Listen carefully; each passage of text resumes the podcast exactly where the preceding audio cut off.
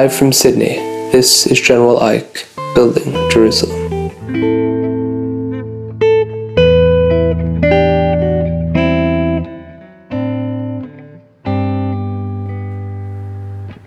Our guest today is Associate Professor Salvatore Babones. Salvatore is an Associate Professor of Sociology at the University of Sydney. His specialty is in comparative sociology with a focus on America and China. His next book is called The New Authoritarianism Trump, Populism, and the Tyranny of Experts.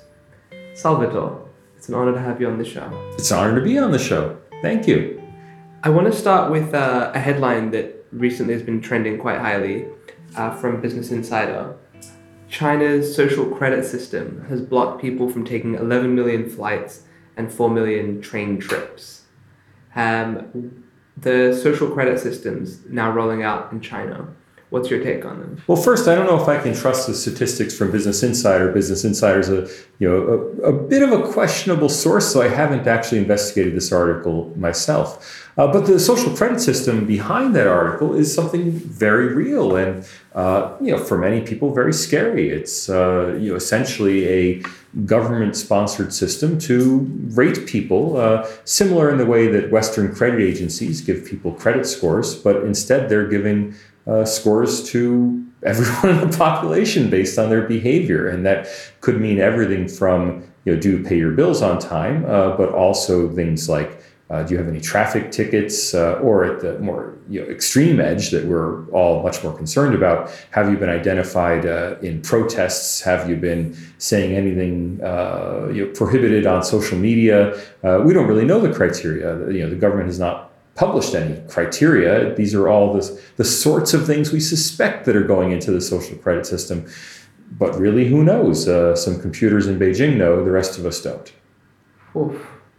Is it as terrifying as it sounds?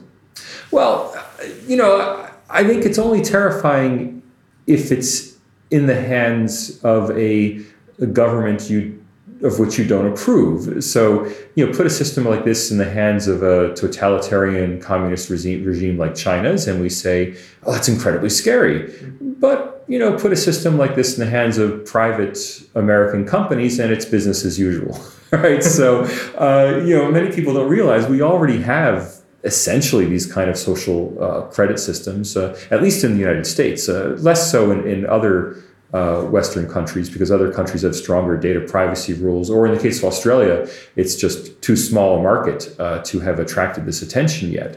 Uh, mm-hmm. but in the United States, you know, everyone goes into databases managed by firms like uh, Acxiom and uh, you know, and credit rating agencies where uh, they cull all information that's available about you and put it into scores for companies. But it, it's being used by companies you know, on the slide behind the scenes instead of being used by a government up front and in public. So it gets a lot less press. So is it is this like a, a difference in kind or just a difference in scale? I think it's both. Uh, it's a difference in kind because it's a little more comprehensive. You know, Western uh, data companies are culling all public records on you. So, for instance, for instance, if you've been arrested, that's a public record. Even if you were never convicted of any crime, the you know the arrest goes into the system. Uh, you know, I'm not sure what they can pick up if they can go down to the level of parking tickets and such. I don't know if those are a matter of public record. Certainly, if you appeal them, it becomes a matter of public record. Uh, you know, your behavior online is a matter of public record that can be, or private record, I should say, that can be skimmed off uh, databases like Facebook's and Twitter's, as we saw in the Cambridge Analytica scandal. Uh, you know, so all this data is out there, and it's being used by private firms in the West. Um, but the Chinese government has much deeper access to data on its citizens uh, than Western companies have on us. Uh, and of course, it's on a, a, larger scale. It's it's being done at a, a national scale for you know, more than a billion people, uh, as opposed to you know, these Western firms focus mainly on the U.S. Uh, and even then, mainly on specific purposes. Uh, you know, so it's not a, you know, I, I, think that the application of the system of, of credit scoring systems in the West is much more limited. Uh, you know, so for example, uh, you know, I can still buy a train ticket even if I have a poor credit score. but Right. in, in China, the government could not allow you to buy a train ticket. It's really up to them. And so I think, uh, you know, both the types the, the types of data that can be captured in China are uh, more comprehensive, and the uses to which credit scores can be put put in China are also uh, much wider. Is is there any way that this doesn't lead to what I guess you'd instantly envision as the worst case scenario here? Well, you tell me what the worst case scenario is. Thermonuclear war? I don't see a connection. Uh, but you know, what worst case scenarios are you talking about? Um, well, it seems like at, at a certain point, very quickly, you'd essentially train the entire populace to to what aggressively focus on their social credit score to the exclusion of Well, I think that many uh, social engineers in the Chinese bureaucracy might say that's exactly what we want. Uh, you know, do you if you want to? Well, let me take an example from Australia. Uh, Australia, uh, in some states at least, has speed cameras, and speed cameras on highways are there to you know. uh, Essentially, coerce people's behavior into not speeding. They're, they're not there to punish speeders. They're, they're there to shape behavior towards not speeding. Uh, but they're highly controversial, right? So, vote, you know, since we live in a democracy, uh, voters in Australia routinely pressure politicians to have fewer speed cameras and you know not to watch their speed. Now, as a you know social policy expert, I always say speed cameras are fantastic. We don't want anyone speeding ever. And so every piece of road everywhere should have a speed camera and we should have total surveillance of the roads. What's more, we have we have the technology that we could have uh, engines or cars reporting back continuously to government on speeds people are driving, on what roads they're driving. And we could continuously fine people for speeding on every road where they exceed the speed limit. We have the technology to do this very Sure. easily. Uh, Google could do it. Google, you know, anyone who's using GPS, Google knows whether or not they're speeding. Um, but we don't do it uh, because there are strong democratic pressures to limit it. Now, I think it's clear that it, would be good social policy to have that kind of surveillance and uh, uh, that kind of surveillance and behavior modification going on because it would reduce road deaths. It, it would, you know, make driving much easier and safer. Would reduce levels of road rage and frustration. Um, but you know, it comes at a uh, cost in privacy. You know, these kind of abstract uh, goods like like privacy and um, you know the the the feeling a person the feeling of personal autonomy right the, these are reduced do we want people having the personal autonomy to speed that's one for the philosophers. For a social from a social policy standpoint it'd be great if people did not have the personal autonomy to speed. And i think that's what china is mainly talking about. There's most of what china is trying to do with the social credit system is shape behavior so that people obey traffic signals so that people uh, pay their rent on time so that people you know, do the things they're supposed to do that make society operate. Where that gets problematic is, of course, where it's used to punish behavior that I, as a liberal, would like, but the Chinese government, as a totalitarian communist regime, does not like. So, for example, if it's used to punish illegal protesting against government policies, well, you know, like many uh, you know liberals, I would say, fantastic. People are protesting against government policies, but from the Chinese government's perspective, all, all it's trying to do is discourage illegal behavior. And you know, I, I think we have to have a sense of perspective on that. That uh, you know, my value system and the value system of the Chinese government are fundamentally different, and I don't embrace their value system, uh, but I understand that it's different from mine. Uh, and I understand that you know they're using this social score credit system uh, to uh, nudge or guide behavior uh, to be in line with their value system. You know, I mean, look, it's a terrible thing if you're denied the ability to board a train, but it's much worse if secret police come to your home and you know take you away and beat you up and dump you in a, a field somewhere. Um, you know, I'm much more scared about secret police beating me up than I am about being prohibited from boarding a plane. Uh, you know, if, if if we're going to live in a world where dissidents come under government pressure, well, in some sense, much better world in which they're prohibited from boarding trains than a world in which you know their children are abducted and threatened in order to uh, ensure cooperative behavior. Well, but that's the old reality, right? I mean, what, what, what, are, what are people doing in Russia? I mean, let, us compare China and Russia.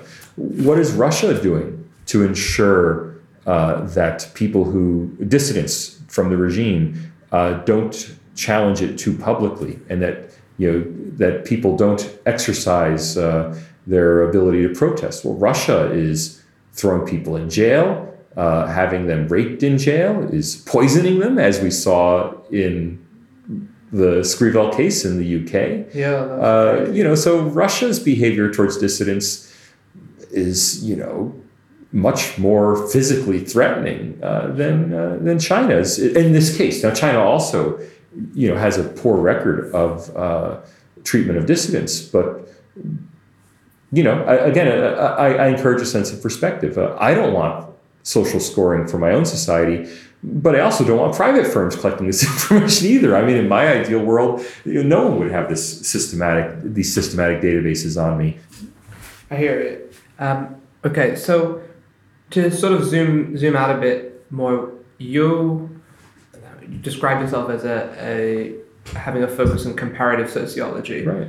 Was that something that you uh, trained for deliberately from a young age, or was that something as a sort of specialty you came into? Well, at a young age, I didn't even know sociology existed. I would say I discovered sociology uh, in college, uh, you know, in U.S. university level, uh, and I'd say comparative sociology appealed to me right from the beginning. The, the idea that we can learn from using different societies as uh, as comparison cases to help us learn about each other. So, you know, what I've just been talking about, comparing uh, privacy in the U.S., China, and Russia, you know, I think that's really important for contextualization. You know, a philosopher might ask whether or not China's social uh, credit system is, you know, right or acceptable in some way. But as a sociologist, I'd like to ask, know, well, how does it compare to what other countries are doing? How does it compare to you know, what's happening in places that you know I accept.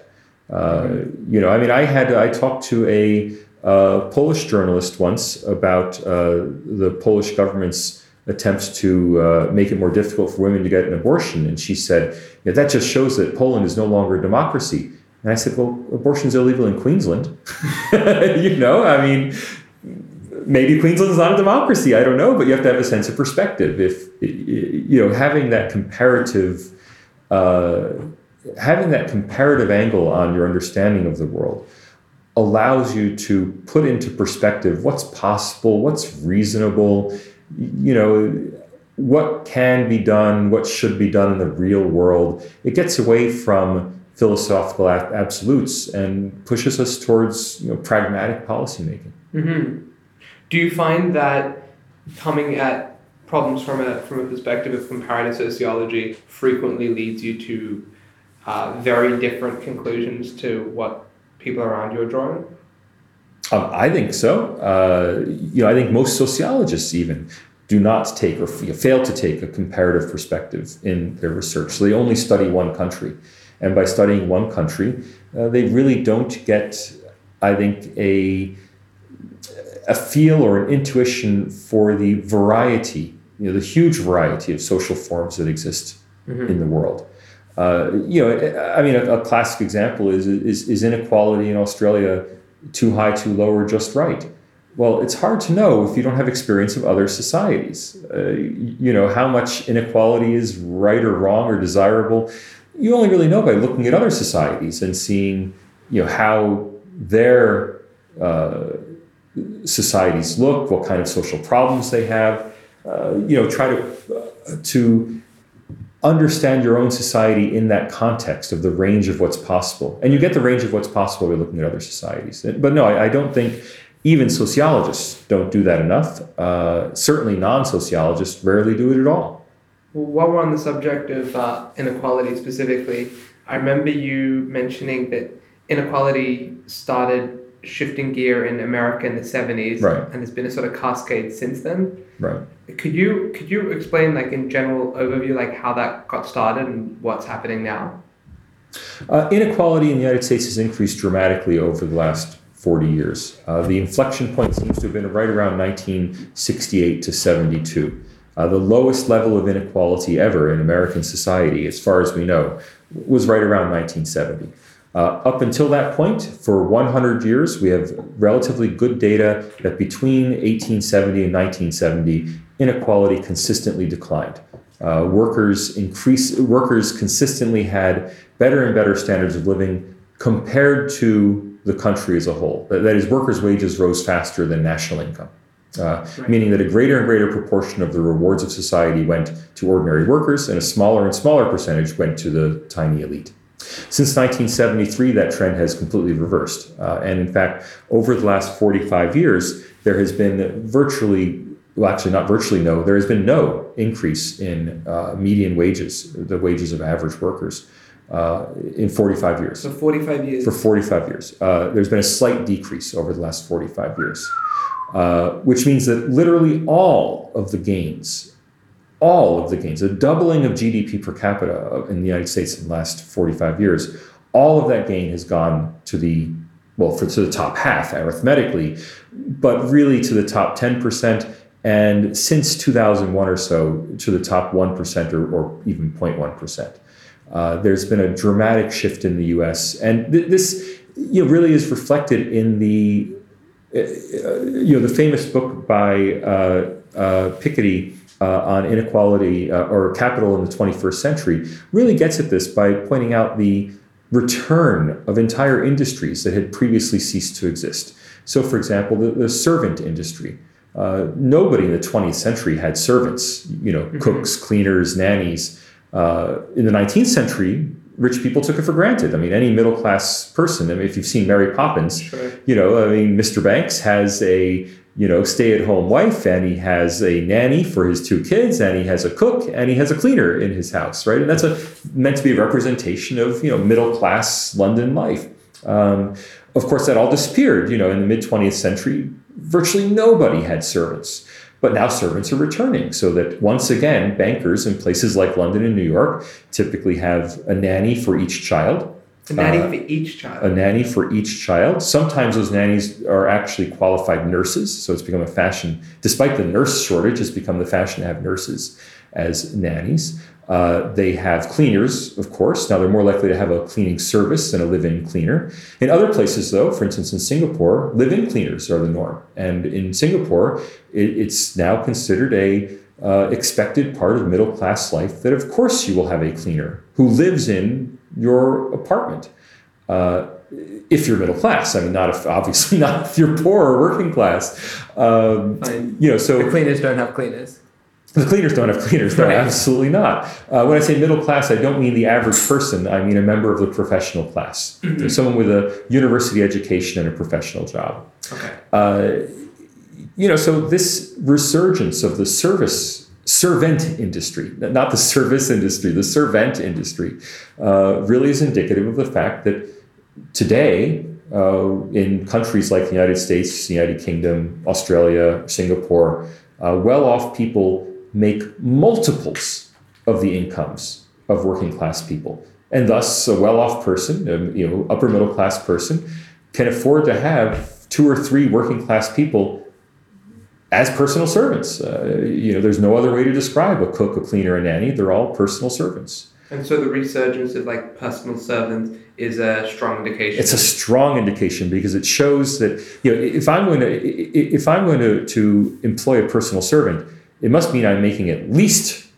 four or five times as much as a working class person because my salary has to support an entire other person's salary Right. You know, and if I have two or three servants, two or three other persons' salaries based on my own salary, plus having, of course, an excess for me to live, you know, and live a nice life. So, you know, it, it shows that that upper middle class people, and of course the rich, are now making multiples of what uh, working class people make. And, and, of course, and I want to stress it's the upper middle class. I mean, the very rich, of course, have also become very richer. Mm-hmm. Uh, CEO pay, for example, has increased by uh, well by a multiple of 10 that is from being about 30 times the average worker in their firm to being about 300 times the average worker in their right. firm uh, so the rich have done even better but but I, I, always want to remind people when they say you know uh, you know, kill the capitalists, take down the one percent, et cetera, et cetera. That that really most people engage in these sorts of debates. Most upper middle class people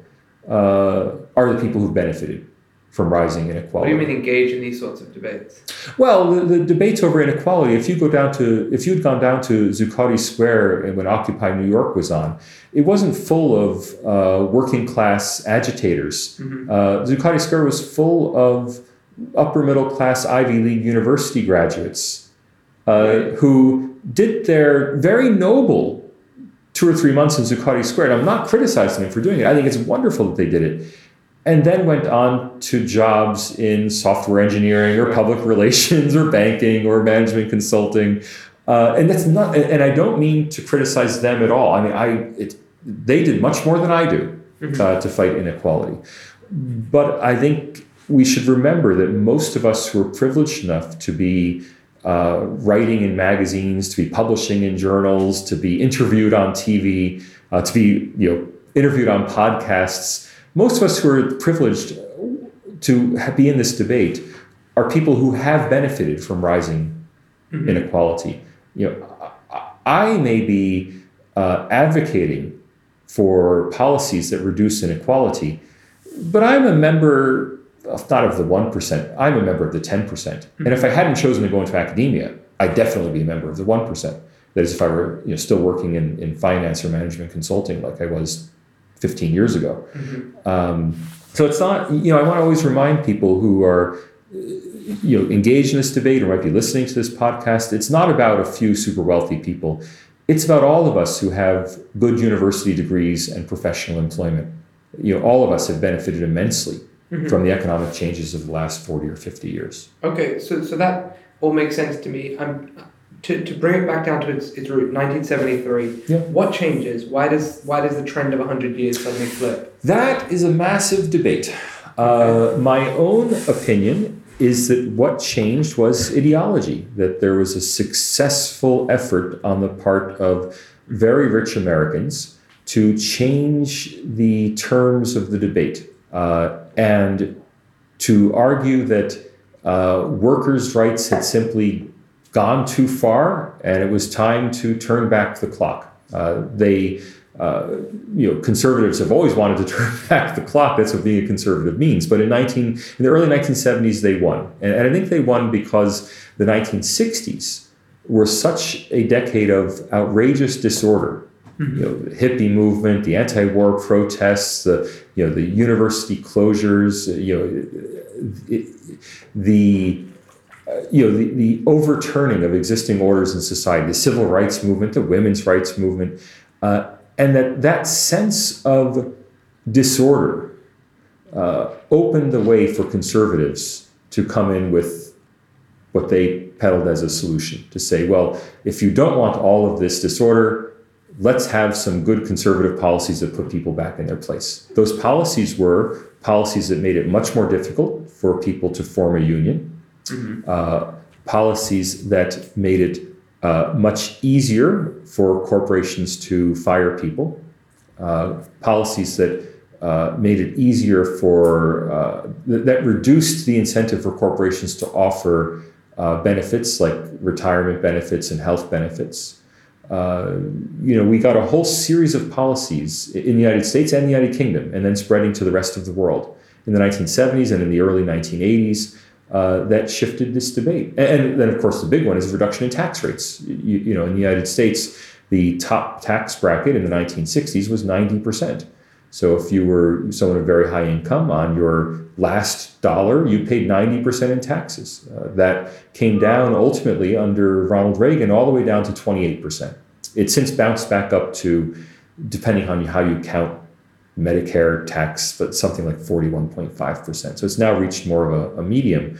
Uh, but it came down dramatically. You know, the, the top tax rates came down from, you know, virtually all your income would go in taxes uh, which both reduced inequality and reduced the incentive to seek high incomes. Since you know, if you're being taxed at ninety percent, Right. why push hard to get a higher income? Did people still push hard to get higher? I don't know. I, I, that's that's that's a great unanswerable because I can't go back and talk to people in, in 1968. Uh, but I do know that top incomes are much lower. You know? Right. Uh, and certainly, if your top, if your income is being taxed at 90% on the margin, yeah, you know, the incentive for you to push for that extra bonus must be reduced. Now, now I say that my own explanation is that it has to do with, with policy changes, but other people point to globalization. Uh, and uh, some people also say that the entry of women into the workforce uh, dramatically expanded the labor supply.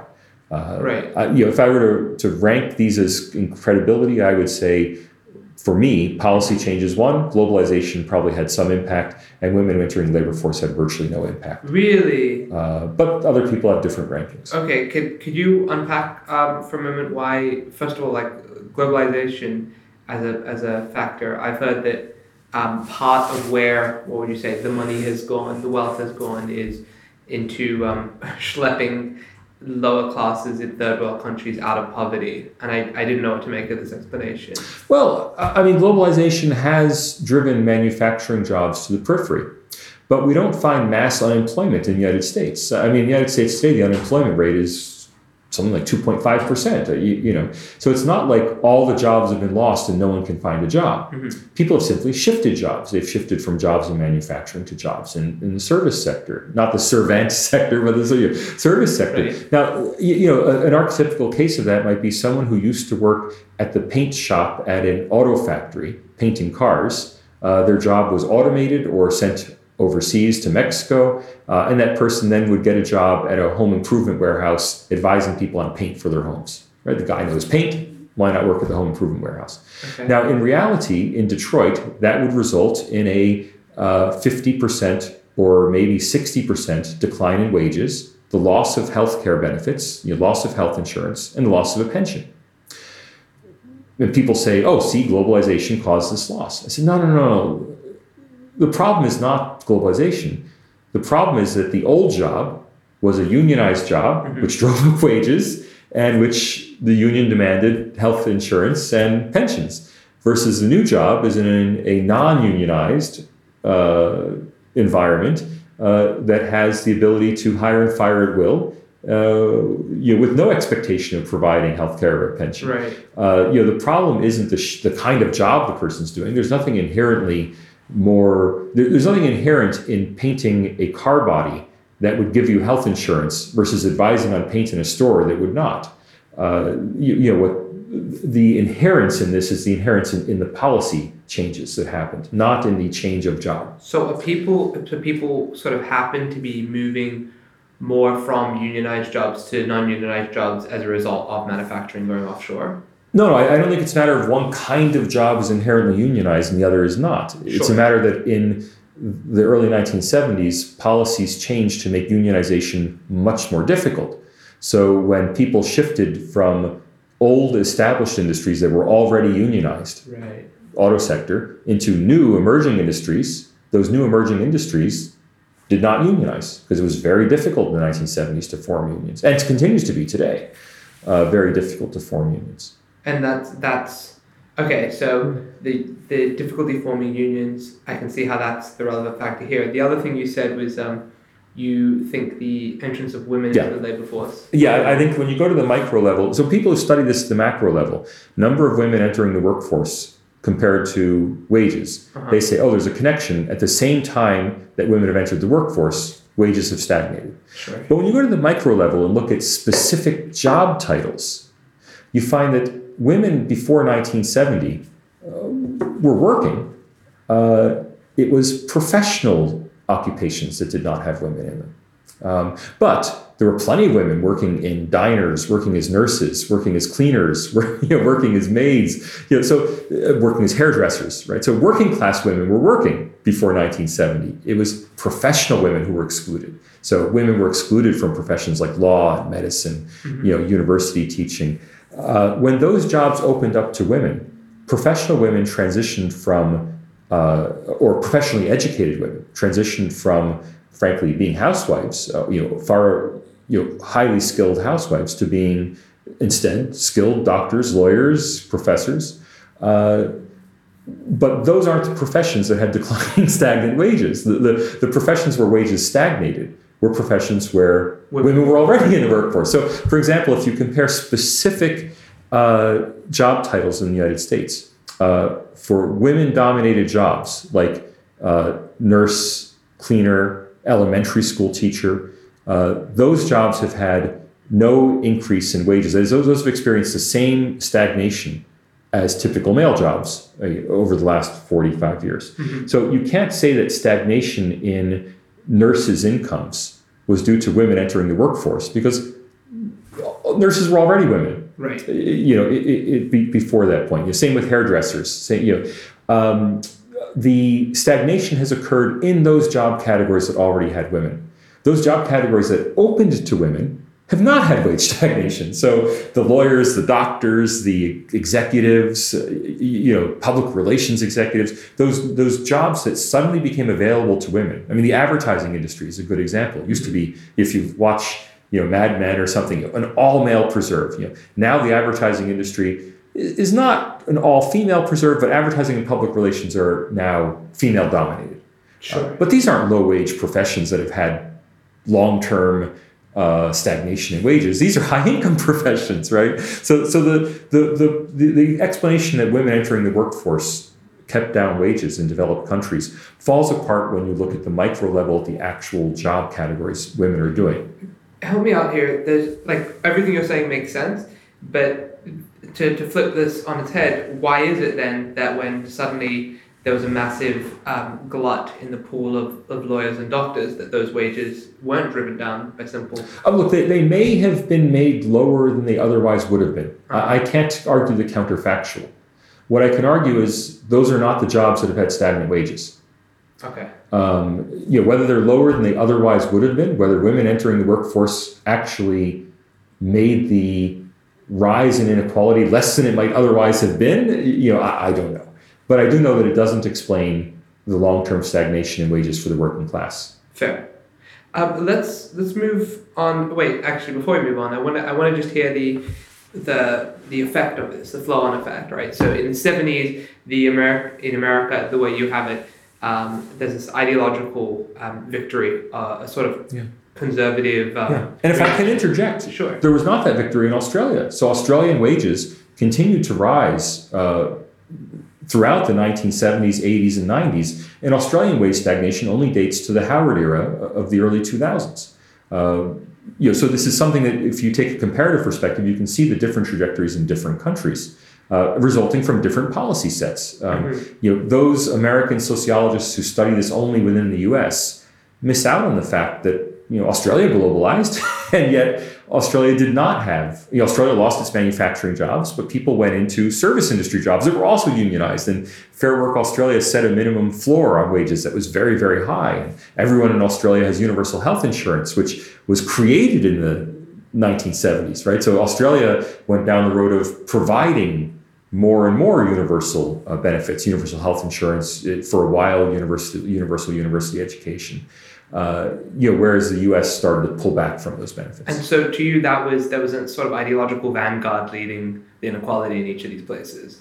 Like the yes. ideology came. Yes, and that ideological vanguard famously is associated with the University of Chicago uh, and the Chicago Graduate School of Business. Uh, you know, Milton Friedman and, and the whole mm-hmm. uh, group around the University of Chicago, uh, but also more broadly. In, in the American, uh, in, in the American ruling and intellectual class, and we have to Anglo American. So, is there, in your in your view, is there any way to put the uh, put put the what the can of worms back in the box to horribly mangle metaphors? Yeah, democracy, uh, and this is what you know really is behind the motivation, not only of my my latest book uh, on the new authoritarianism, but also a previous book, 16 for 16, a progressive agenda for better America. You know, both books are really motivated by the ideal that ultimately you know, more democracy is the key. I mean, you know, political thinkers going all the way back to, uh, well, to, to Plato, uh, you know, have been warning of the perils of democracy because in a democracy, you know, the rabble, that is ordinary people, right. will tend to vote for policies that benefit them. And, you know, the, the fear is that they will take away the uh, wealth of the wealthy and redistribute it to you know, ordinary people. And and you know, Plato argued that safeguards have to be. Well, Plato argued that people should not be given this power. Aristotle argued that well, democracy is probably inevitable, but there should be safeguards mm-hmm. in place to prevent this kind of expropriation. You know, in my view, the you know greater democracy uh, is the you know ultimately the only answer uh, to to you know putting the, the, the, the, worms back in the bottle, as you say, the genie back in the bottle, the worms in the can. Uh, you know, people can vote for politicians, for parties, and for policies uh, that would reverse this enormous rise in inequality. Okay, so let's talk about people uh, voting in that respect, um, and especially in the light of your, your new book.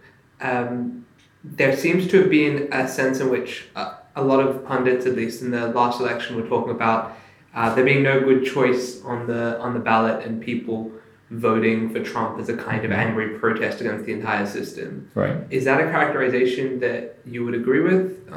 I, I think it's it's roughly true. It's you know there, uh, you know you can't say why people quote unquote vote for something because there are 200 million people voting. Uh, but certainly the popularity of Donald Trump and Bernie Sanders uh, on the two sides was very much driven uh, by a populist groundswell of people wanting non-conventional choices. Uh, I think Bernie Sanders came very close to winning the Democratic nomination, and had it not had it not been for the uh, pre-existence of Hillary Clinton as an anointed candidate, that right. is the, the candidate who who had almost won in 2008 and who was thus promised her chance in in uh, 2016. Had it not been for the presence of Hillary Clinton on the ballot, uh, Bernie Sanders would have swept away all of the other conventional Democratic candidates. And I think that the 2016 election could have been extraordinarily cathartic for the American political system if it had thrown up a populist on each side. Mm-hmm. If, if there had been the conservative populism of Donald Trump versus the progressive populism of Bernie Sanders, then I think we could have seen a, a, a real groundswell of popular engagement in the election. Uh, instead, we had kind of this, you know, half. Uh, half complete revolution or a, a, revolution that got stuck. Because in, in, in, in my telling of democracy, what should have happened, and I don't mean should in a moral sense, I mean should in a, in a mechanical sense, under any ordinary circumstances, had, had Hillary Clinton not previously been very closely defeated by Barack Obama, had there not been this looming Clinton dynasty, in any other circumstance, we would have had Donald Trump versus Bernie Sanders, and I think we would have had an overwhelming Bernie Sanders victory uh, that would have paved the way for policies that would dramatically reduce inequality. Uh, that said, some of Donald Trump's most popular policies have been those that were endorsed by Bernie Sanders. So, for example, really? Well, both of them promised to pull out of the Trans Pacific Partnership. Uh, both of them promised to uh, be more aggressive in promoting American manufacturing. Uh, you know, these have been you know, some of the things that uh, Donald Trump's been popular for. Uh, Donald Trump's tax cut plan, which reinforces inequality, Donald Trump's tax cut plan is, is going to be a disaster for well, for it's it, well, disaster depends on your politics. It's going to dramatically increase inequality in America.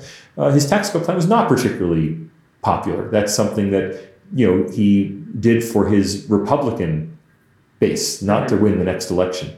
Uh, but you know his actions on trade and on uh, reviving manufacturing, uh, on uh, generally loose fiscal policy. So uh, Trump is not pushing a Republican-style balanced budget. Instead, he has. Whatever the rhetoric, he has very much endorsed a loose fiscal policy that will increase, lead to higher levels of employment, which has led to higher levels of employment and rising wages for the first time since the 1990s in the United States. Uh, you know, those are all things that Bernie Sanders would have done as well. Now, Bernie Sanders would have done it with much different language, in a much different spirit. Uh, the infrastructure plan, we're still waiting to hear about Trump's uh, you know, multi-trillion dollar infrastructure plan. It hasn't happened yet. I think it will happen between now uh, and the 2020 elections. Um, but that infrastructure plan is, you know, very much what Bernie Sanders was talking about. Now, uh, you know, don't get me wrong, Donald Trump is no Bernie Sanders, uh, and the style is very different, and his true priorities are very different. But I think the forces that got him elected are fundamentally the same forces that would have got Bernie Sanders elected. Right. Well, what what what do you reckon are his true priorities? Well, I'm sorry. What do I reckon? You said his true priorities are very different. Oh, uh, well, I think Donald Trump's number one priority is simply to be president of the United States. Uh, my, you know, my own evaluation of Donald Trump is that uh, uh, he craves the the recognition that comes with well, with any achievement, and you can't get a higher level of achievement than being president of the United States in today's world. You know, he, he couldn't marry Prince Harry, so the next best thing was to uh, to, to run for president. Um, eh, I guess now he could marry Prince Harry, but Prince Harry probably wasn't interested. Sure. Uh, I, you know, I see his motives as being very much driven by ego, and I think people who look for his motives in profit are are really missing the point. I mean, I don't think Donald Trump is setting policy in order to benefit his you know, hotel in Beijing or something like that. Mm-hmm. But does he want to have the biggest ego in the world? I, I think very much so. And I think his policies are very much geared towards that. Now, for that, he also has to practically maintain majorities in Congress and, you know, get legislation passed and, you know, get things done. And, and you know, he works with the Republican Party because he is a Republican and Republicans do have a majority in Congress. And the tax cut plan was fundamentally a, you know, bread and butter Republican agenda. Republican presidents, you know, George Bush had two rounds of major tax cuts. Ronald Reagan had major tax cuts. Uh, George Bush the elder uh, was not reelected precisely because he went back on his pledge read my lips no new taxes and he was the only republican president in decades to increase taxes and look what it got him it, it got him out of office so you know a lot of Donald Trump's policies will be pragmatic, as any president's policies have to be. But but his overall agenda, I think, is very much uh, self-aggrandizement. Uh, I think he wants to be president and he wants to stay in power. Whereas Bernie Sanders, I think Bernie Sanders is very much driven by concern for ordinary Americans and and a very much, yeah, I, I don't know either man, uh, but I strongly suspect that that you know Bernie Sanders has consistently uh, fought for policies that are in the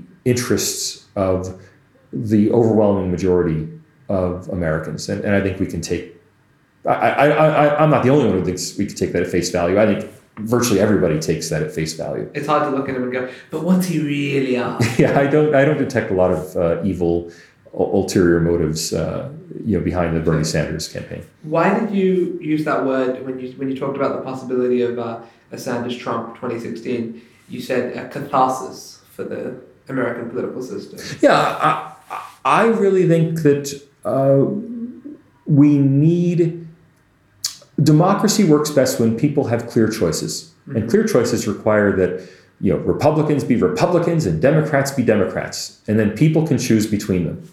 And I think if we had had a straight up election of a Republican billionaire who wants to reduce taxes on the wealthy and a you know democratic socialist uh, who you know, lives in a small apartment who wants to you know sock it to the wealthy and spend lots of money on the poor. Uh, I think we could have had a a real election on the issues. Mm-hmm. Instead, we had an election on the personalities. Mm-hmm. Uh, the 2016 election was not decided on the policy platforms and the likely behavior in office of, of Hillary Clinton and Donald Trump. It was decided on which one do you hate or loathe more, Hillary Clinton or Donald Trump. And you know, it, it by a, a squeaker, uh, you know, more people decided they disliked Donald Trump, but more voters in the right districts decided they disliked Hillary Clinton, and as a result, Trump won the presidency. Uh, you know, the election was not fought on the issues; it was fought on the personalities. And right. you know, I I think democracy functions well when elections are fought on the issues. Uh, and I think a lot of the reason we've had a lot of the reason democracy has not functioned well in America uh, from you know 1970 to 2016 uh, is that most elections have not been fought on the issues. I think there has been an elite consensus. The, the elite consensus that all my colleagues, that most of my colleagues, hark back to as a good thing bipartisanship, we all work together to have good policy, you know, consensus driven politics, you know, don't insult each other. I think that's given us terrible policies for ordinary Americans. Uh, you know, I, I, don't think elite consensus is good for democracy. I think elites battling it out in the public arena is good for democracy. That's interesting. Uh, the elite consensus of the last 45 or 50 years uh, has given us you know, no choice, Hobson's choice democracy, where uh, no matter who you elect, uh, taxes are going to go down, regulation for the wealthy, yeah. deregulation is going to be the basic order of the day. you know, policies that uh, eviscerate unions and working people's uh, you know ability to organize are, are going to uh, uh you know those are going to disintegrate. Uh, you know you can see it in the United States. You can see it in Australia. The Howard government in Australia implemented uh, voluntary unionism. It, it, got rid of the idea that you know if you worked in a unionized workplace, you had to join the union. Mm-hmm. A labor government, labor as in unions in Australia, you know, who supported the Labor Party, uh, kicked uh, kicked uh, Howard out of power. And uh, but did Kevin Rudd restore the closed shop, whereby people would be forced to join unions? Absolutely not. He left in place the open shop. Right. So both sides in Australian politics, since the late 1990s, uh, endorsed the same neoliberal approach. You know, Kevin Rudd may write essays in Foreign Affairs in which he says neoliberalism is dead, as he wrote in 2008. But his policies continue this basically the same neoliberal approaches as the uh, Howard government. Why is that? My own view is that it has to do with elite consensus around a uh, driven by their coalescence in a single social class. Uh, if we think of, you know, if you think in your head of, the, the stereotypical do-gooder, mm-hmm. you know, uh, someone who you know works for an NGO uh, rescuing poor children in Africa. Yep. You'll probably imagine it's a woman, and you'll probably imagine she's married to a banker, lawyer, or management consultant uh, who's male. right? And this kind of, you know, the idea that, that people who are battling for social justice and people who uh, want deregulation for banks, the idea that these are different people, well, they are different people, but they're generally the same family. Now, right. now it may not fit that paradigm of the husband and wife, that, but believe me, there are plenty of those, uh, plenty of those couples, power couples, where the, the husband's a banker and the wife is an activist. Uh, but even when it doesn't, there, are people from the same social backgrounds. There are sure. people who, you know, both, you know, couples who went to Harvard and Yale and met at Harvard and or Yale uh, or at Harvard Business School or at Yale Law School. And, you know, and if they're not literally couples, well, they're brothers and they're sisters and they're best friends. Uh, you know, human rights activists are able to raise money because their classmates also went to Harvard, but their classmates are making money in banking. Uh, the idea that these are that these people form uh, different social classes is, is simply wrong. Uh, they're part of the same expert class, and thus, you know, the title of my book, "The New Authoritarianism: uh, Trump Populism and the Tyranny of Experts," or in the original title, "The Tyranny of the Expert Class," uh, you know, focuses on this idea that you know people who are members of this class uh, want socially progressive policies but they also want economically conservative policies. And these go hand in hand much more than we might like to admit. Uh, you know, I, I, I, dare, I dare predict, without looking at the data, that Greens in Australia, on average, have higher income than the rest of the population or higher income than coalition voters. Mm-hmm. Um, not because there's something evil about them or because I don't like greens or something like that, but just because, you know, a concern with environmentalism and social activism of the type pursued by the Green Party tends to be concentrated among high income people, not concentrated among workers and unions and workers associations. Sure. Right. And you know that's really the, the, the big story is this this confluence or coalescence uh, of a uh, of an elite class who dominate the policy debate. Uh, they have different flavors. You know, they do fight over over things, but um, you know, but it's hard to find a banker who doesn't support gay marriage. Mm. Just like it's hard to find a gay marriage activist uh, who really supports uh, the power of unions. You know, it, it, it, there's one there somewhere, I'm sure, but you know the, the, the idea that bankers and and human rights activists are somehow opposed to each other is just wrong. Uh, you know, these tend to be the same people, or at least the same families, or statistically speaking, from the same people of the same income level, Okay. same educational backgrounds. So when, when you say uh, what's good for democracy is elites battling it out in the public arena, Yeah. what what sprung to mind? I have no idea if this is what you were thinking of. What sprung to mind was um, William Buckley's Crossfire. Yeah. Which seems to be the last time when, I mean, to my to my very uneducated mind, when that was happening. What's what's the what's the idea look like to you? Well, let me give you a different paradigm. Um, Sure. we hear a lot of talk today about fake news Uh huh. and the problem that uh, the gatekeepers, New York Times, Washington Post, CNN, the gatekeepers no longer control uh, the debate and no longer have control over what's perceived as news. Uh, and somehow, that's automatically assumed to be bad. You know, the idea that newspapers should be partisan, that Fox News should be super right wing, uh, but you know MSNBC might be super left wing, and somehow that's that's wrong. We don't want these battles. What we want is a consensus around around what's true that can then be told to people as you know, this is the truth. That to me is anathema.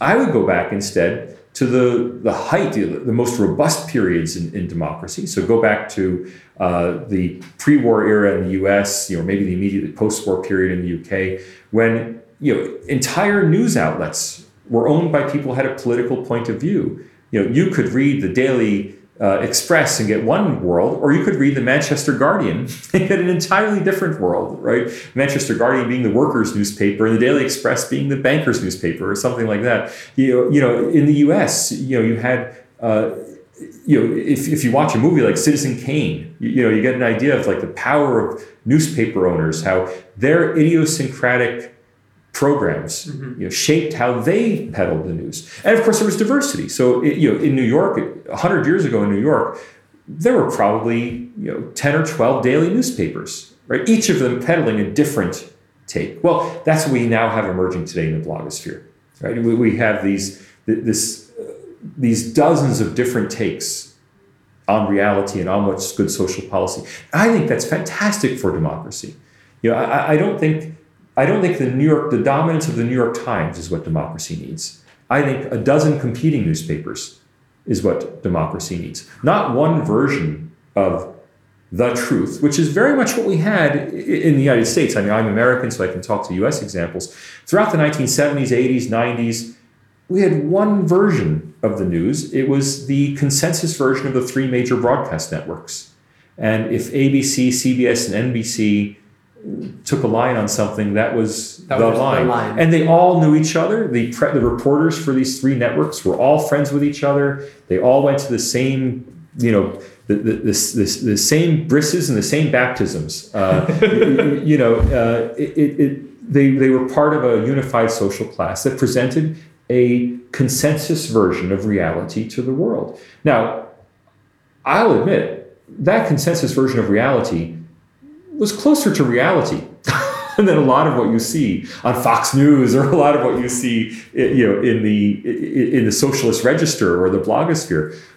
But accuracy, accurate uh, knowledge of the world, is not necessarily what makes for a well-functioning democracy. Diversity of viewpoint makes for a well-functioning democracy, at least in my view. Uh, thus, I, I get very impatient with my political science colleagues who tell me that you know, what democracy requires, uh, you know, is this you know, dependable elite consensus on reality, on real facts, not fake facts. Uh, I, you know, I say absolutely not. What, what democracy needs is a real battle of ideas where people can hear what's on offer. You know, I mean, if you think about it today, aside from Bernie Sanders calling himself a socialist, entire realms of debate are simply off limits. I mean, for example, uh, should we have free trade or controlled trade? For hundreds of years, it was a matter of massive debate tariffs or no tariffs. Suddenly, by the 2000s, uh, it's become something that, you know, if you advocate for tariffs, you're relegated to the lunatic fringe. You can't have a place on a major broadcast network or a major newspaper or even a position at a, at a respectable university because it's no longer a respectable, intellectually respectable point of view. Like the Overton window just moved past it. it the what moved past it? The Overton window. The range of acceptable. Oh, I don't know the phrase, but yes. Uh, you know, and whether that's on tariff policy, on taxation, if Mhm. anyone today proposed a 90% tax on high incomes, that would be a non-starter. I mean, not a non-starter because wealthy people would oppose it. A non-starter because the entire expert class would unify in ridiculing it, would not allow it into their newspapers, journals, websites, uh, and TV shows. You know, it simply would not be part of the acceptable policy debate. Right. Unions are no longer part of the acceptable policy debate. People roll their eyes when you mention unions and say, "Oh yeah, that you know, back in the 1970s, how awful life was in the UK when everyone was in a union." And I point out to them, "No, no, in the 1970s, life was great for working class people in the UK." it was, yeah, it was a pain in the ass if you were a professional and your business was constantly being disrupted by some strike or other. Uh, but the working class never had it so good right. uh, as in the 1970s in the UK. Uh, you know, and, and so like these these kind of these policy options, high taxes on the wealthy, protective tariffs, unionization, uh, very high minimum wages. Uh, you know, these are simply not part of the debate anymore because a class of experts has decided, and I think strongly influenced by their own self-interest is my own view but they would say no no no it's all peer reviewed it's all science it's all you, you know there's consensus around these things uh, you know i think a class of experts has taken options off the table and i think what we need is a citizen kane to you know take his newspaper and use it to put options back on the table Even if those options are wildly inaccurate. well that's the that's the trick isn't it i, I mean my my sensible idea is your crazy proposal. Uh, and how do we Right. adjudicate that? Right. I- I, mean, what's a what's false news? What's a false false fact? I mean, there's certain things that are obviously false when pointed out, and I think that people are. Uh, we have to hope that in if we're going to have democracy at all, we have to simply accept that when a falsehood, when a blatant falsehood is pointed out, that people recognize it as a falsehood. You know, so when Donald Trump says, "My doctor has certified that I am," I think the word was uh, amazingly healthy or uh, unbelievably healthy, something like that. You know, that people shrug their shoulders and think, "Yeah, that's just Donald Trump blustering." But it, to uh, you know, if someone says there are, uh, if someone says there are five million temporary visa holders in Australia, and we can quickly check the government statistics and find out there are 2.2 million temporary visa holders in Australia. I think those kind of fake facts can easily be corrected. But, do, But- but are they? Really? Oh, I, oh, but I think those fake facts are irrelevant, right? I mean, rarely does political debate turn on that. Instead, for instance, in the Brexit debate in the UK, uh, the Brexit, the, the, the Leave side gave some estimates of what they thought the government savings would be on leaving the European Union. Uh, the Remain side called that a fake fact because you know, and they try to label it as fake facts, fake news. Now, you know, is my profession not my is one person's professional judgment of the savings from leaving the UK fake, or is it just one you disagree with, right? Or and of course the Remainers said it's one that the uh, the, char- you know, the the the Association of Chartered Accountants disagrees with, right? Like we go to a source. You know, the Congressional Budget Office disagrees with this estimate. You know, the Center for Budget and Policy Prior- Policy Priorities disagrees with this estimate, and thus it's fake, right? I think then we have to be very, you know, I, I think we have to be very careful not to stifle debate uh, by throwing around this idea that you know an opinion we disagree with Mhm. is fake or you know somehow not legitimate. And that's what the expert class has done. It- Ah. it's it's taken its ability to say, you know, we're the guardians of truth, and the expert class has used that position as guardians of truth far beyond their actual mandate.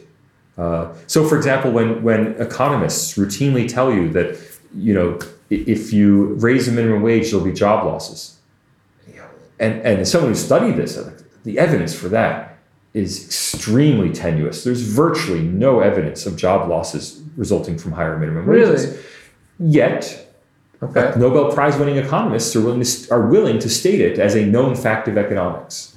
Well, you know, that's a problem, right? I mean, if, if the Nobel Prize winning economist tells me that US GDP per capita this year is $55,209, okay, I can now verify that see if that's Yeah. correct. But when he, when he makes a, a, a judgment, and the problem is, the problem is that experts are, are willing routinely to portray their judgments as facts. Mm-hmm. And I think that that's really a problem. And yes, many of the claims made on the other side are completely loony. But, you know, if we're going to believe in democracy, we have to believe in people's, you know, sense to be able to smell a, a loony idea. So what's the way forward from here? I, I, first of all, I think the internet's fantastic. The internet opens up uh, these debates. It, it creates spaces for people. Uh, if I were going to regulate, uh, I would absolutely prohibit Google and Facebook from making decisions about what will be presented to people as knowledge. Uh, of course, the trend is entirely the opposite direction. Google and Facebook are being held to account for allowing people to see quote unquote fake news. Right. So I think very soon, well, Facebook already has clamped down and won't show you things in the Facebook feed that their algorithms have decided uh, are not acceptable. You know, I think that's a real problem.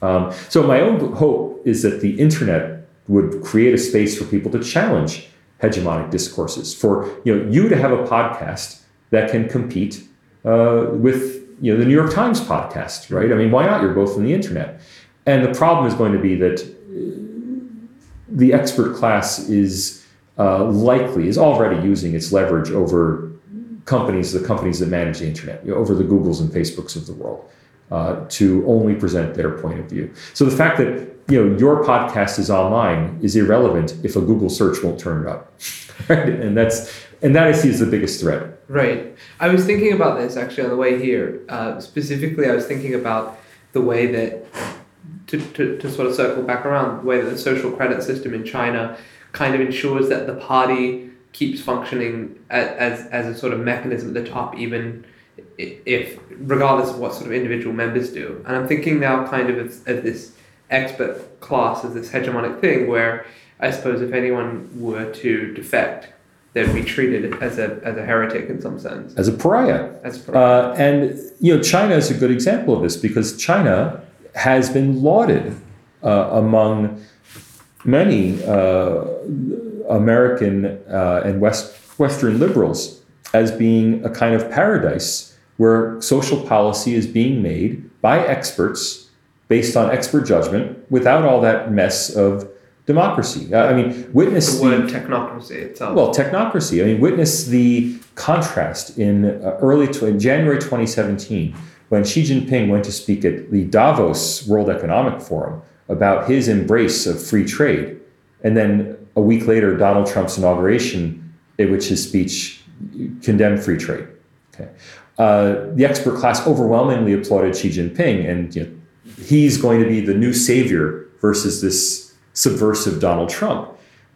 No, no, I, I, I would like, I, I couldn't believe it. Well, I could believe it. I, I was still in shock, asking people to step back a minute. You know, you're embracing uh, the leader of a undemocratic communist dictatorship because of his liberal policies over the leader of a, a democratic country uh, because you don't like his policies you, know and i think that's a real problem when people start to have that sense of class solidarity i mean the, the american british you know australian western ruling class has absolutely no problem doing business with china it's very easy to do business with china because china is run by this technocratic elite. And you know, you know, Kevin Rudd uh, is a big fan of the way things are done in China, and you know, he's seems seems to be very comfortable uh, dealing with China on China's terms and believing that Australia should uh, accept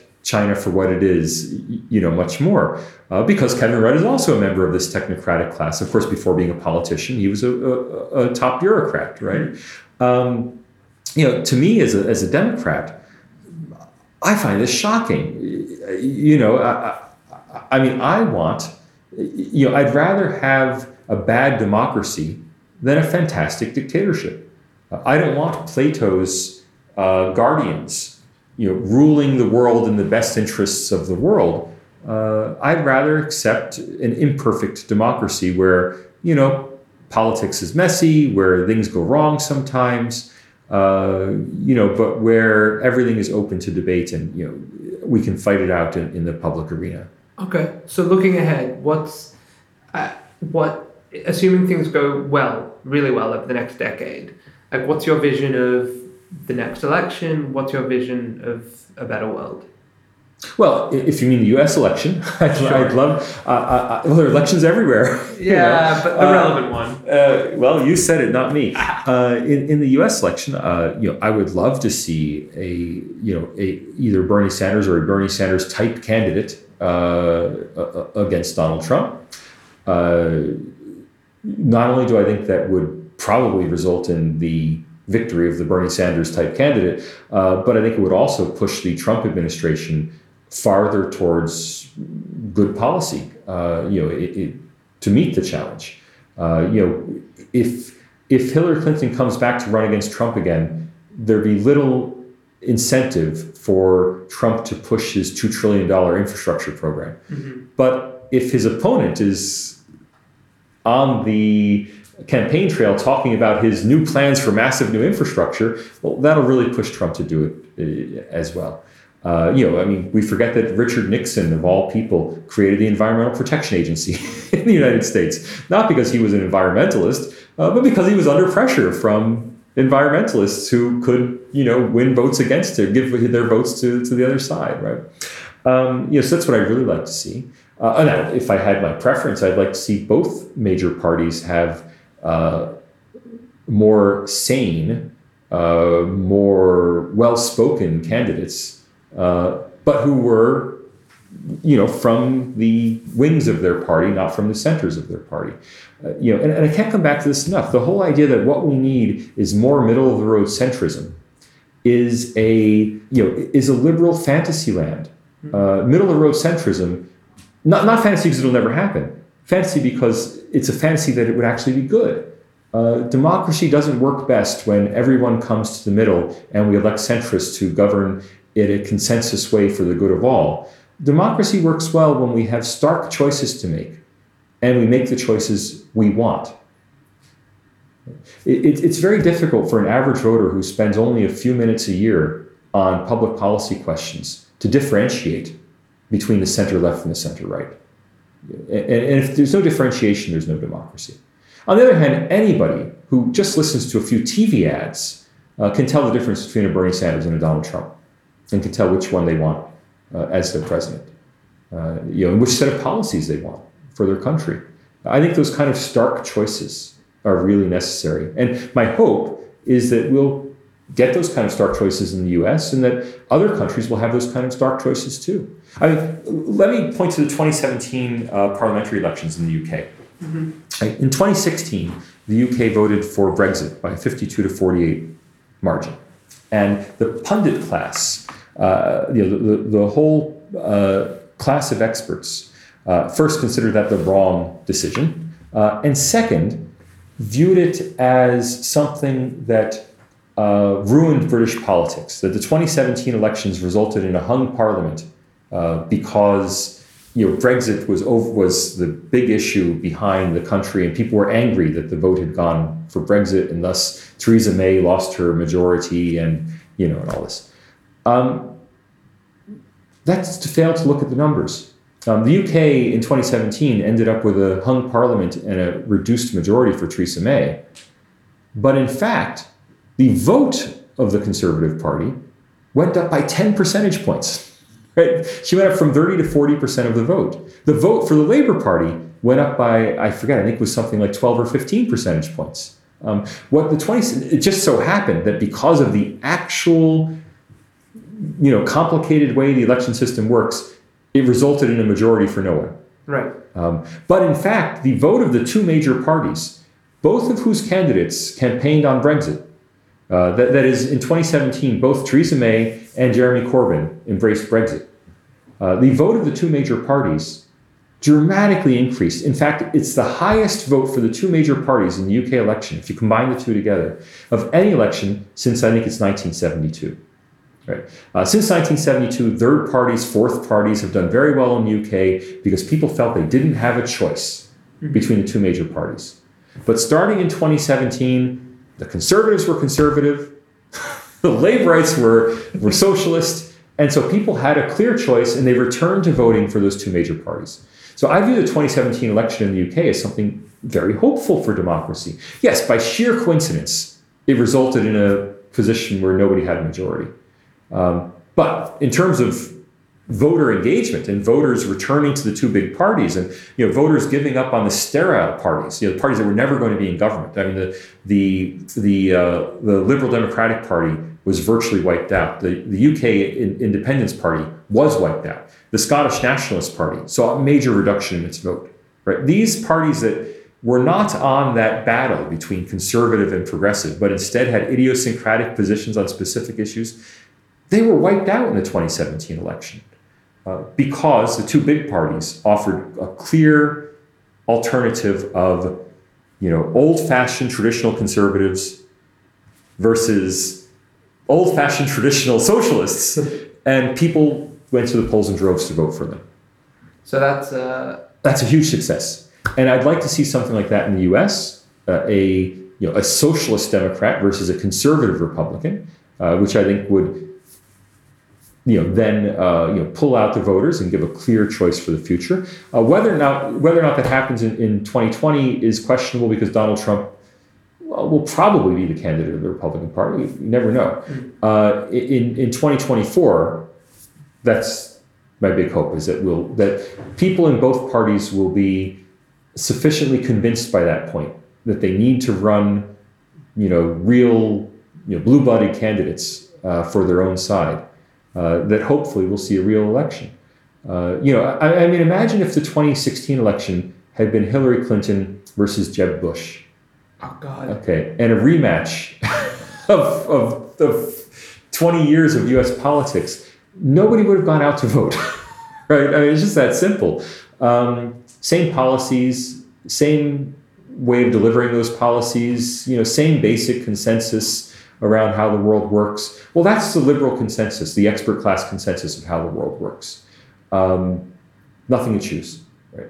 Uh, with 2016, we got a semi choice. My hope is that in 2020, we'll get a real choice.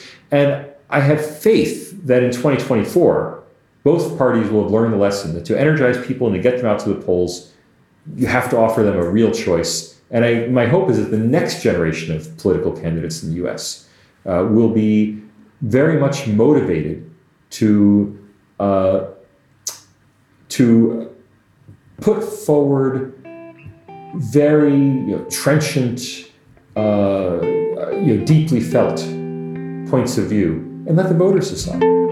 Salvatore, it's been a pleasure. Thanks, General Ike. My pleasure to be on the podcast.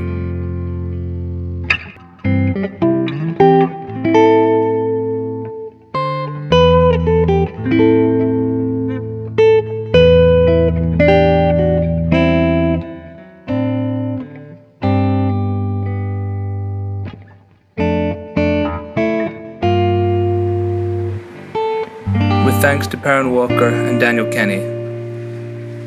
This is General Ike, Building Jerusalem.